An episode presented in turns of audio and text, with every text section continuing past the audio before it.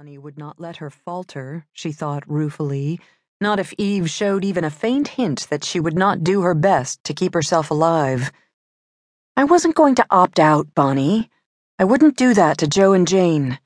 I was just trying to be an understanding mother. I know you can't do everything. Well, I don't really know what a ghost can or can't do, but you seem to have some limits. I'll keep going. As long as she could. Her heart was beating so hard that it hurt. She felt sick to her stomach. She could hear Doane cursing behind her. Farther behind than he had been before. Was he faltering? Yes. He was shouting at her, each word broken and harsh. Don't think you're going to get away.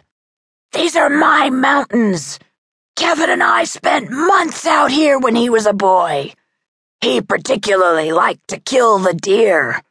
How do you think he qualified to be in the Special Forces? I taught him to be a hunter. And had he taught him to hunt down those little girls and kill them? Do you hear me? I'm going back to the house and get my equipment and my gun. I'll hunt you down like Kevin and I did the deer. I just hope that hypothermia doesn't get you before I do. It gets cold in these mountains at night.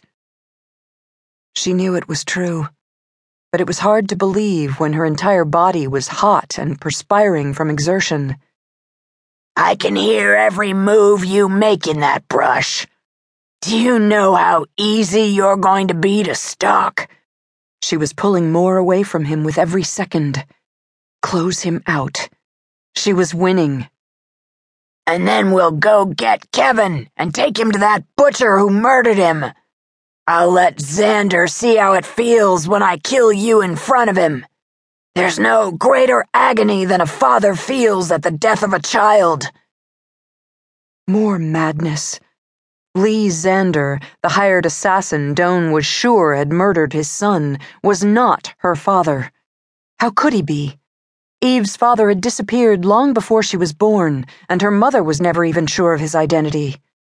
This particular insanity Doane had thrown at her when he'd been enraged after she had tossed Kevin's reconstruction off the cliff to distract him. He had thought it would hurt her in some way to know she was a killer's daughter and that she was to pay for Doane's son's death.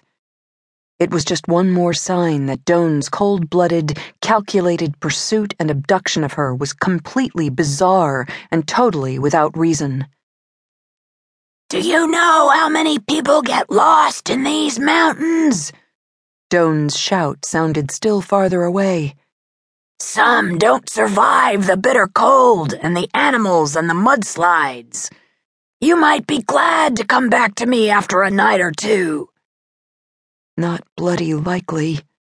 Do you think your Joe Quinn or Jane MacGuire will be able to locate you out here? You could be out here a week, and no one would catch sight of you.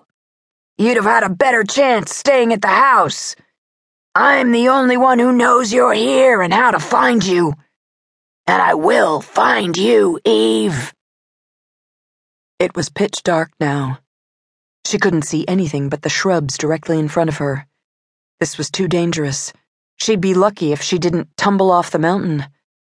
She stopped and tried to hear something besides the pounding of her heart. No sound. Doane? She stood there, listening. No rustle of brush, no harsh sound of his breathing in the stillness. Safe? Good God, no. There was no way she was safe but maybe she'd have a brief respite from the fear that had been with her since she'd been taken from everything she knew that was safe and good. Keep moving. Put distance between herself and the place where she'd last seen Doane. Providing that she didn't move in circles.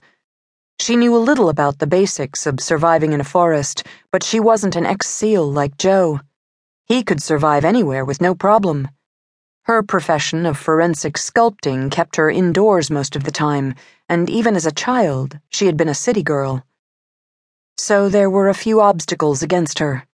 She wouldn't overcome them by self pity or remembering how good Joe was at this kind of thing.